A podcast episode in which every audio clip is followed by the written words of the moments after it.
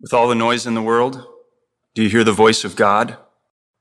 Your calendar tells you what to do, but do you remember who you are? Being comes before doing. This is a call to put first things first. Return to the Lord with this daily pattern of prayer and devotion. Set aside this time as a sanctuary. Find a space free of distraction and follow this pattern.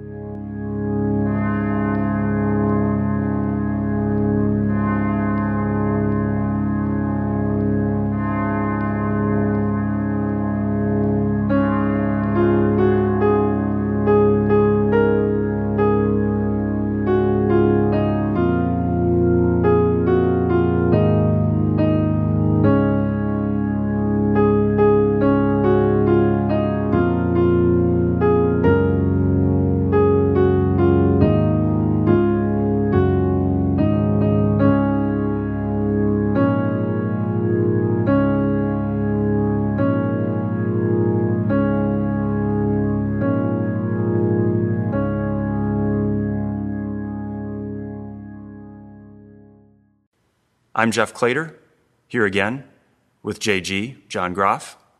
We're in the sanctuary of Messiah Lutheran Church at Grand and Pestalozzi in South City, St. Louis, Missouri.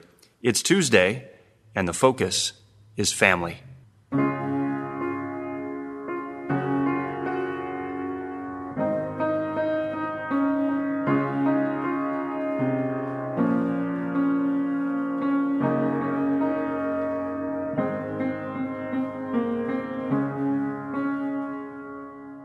Winter on the Daily Pattern, we're in a series called One Word. Each day we'll take one word, a feeling or circumstance, and bring a word from God to it. Let the Word of God speak to your life.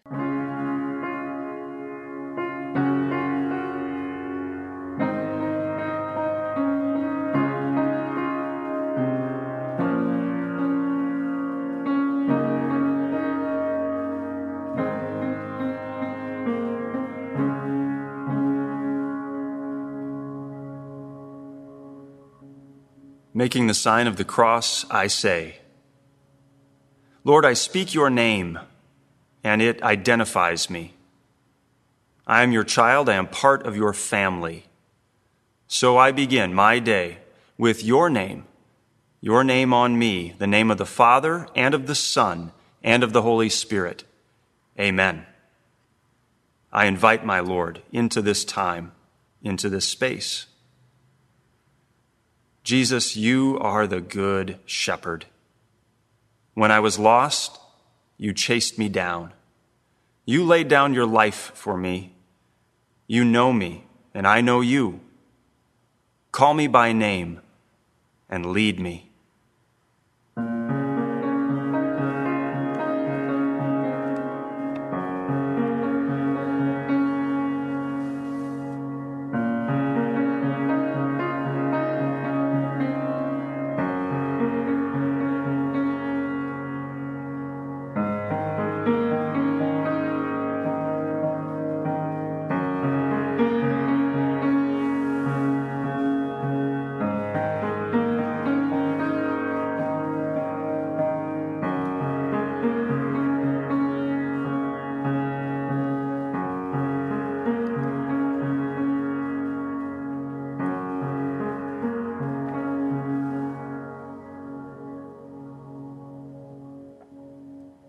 I come to my God, hiding nothing.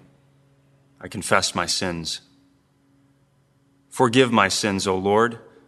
Forgive me the sins of my present and the sins of my past, the sins of my soul and the sins of my body, the sins which I have done to please myself and the sins which I have done to please others.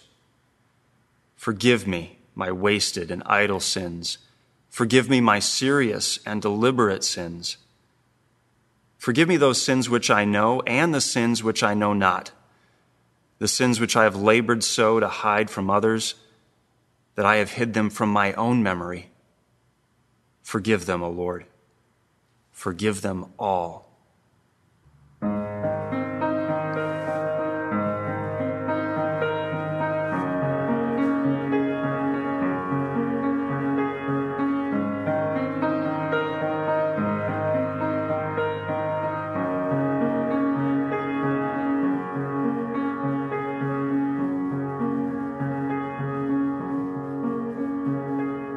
Our reading today comes from the book of John, chapter 16, verses 22 through 24.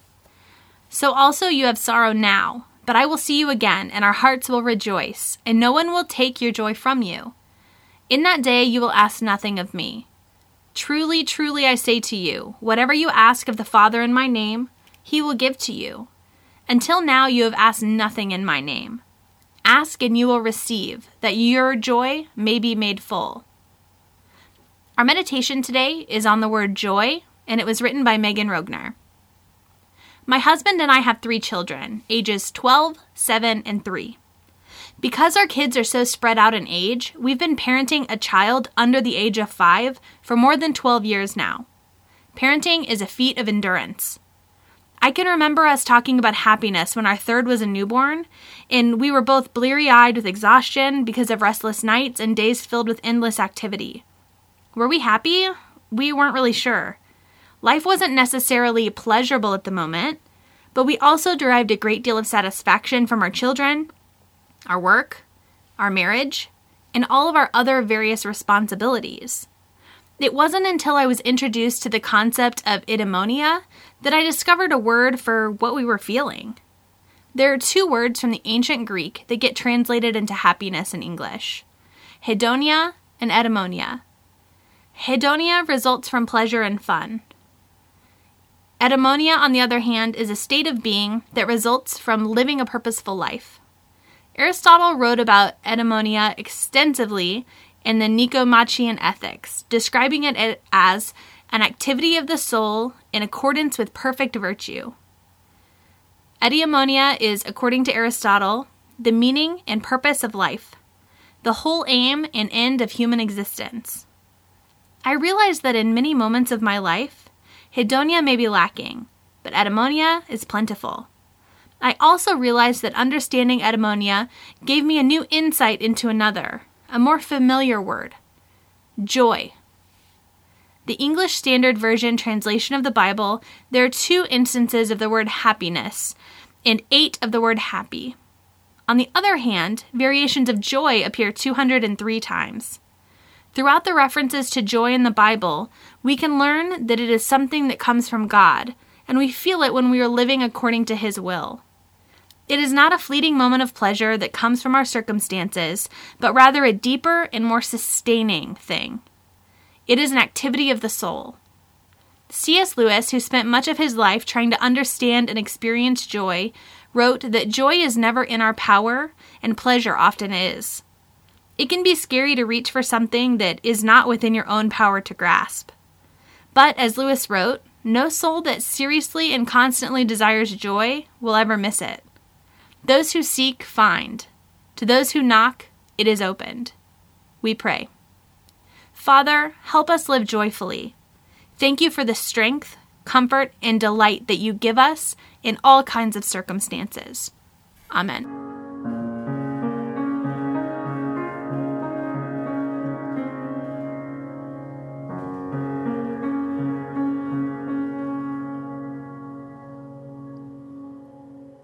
Prayer for family.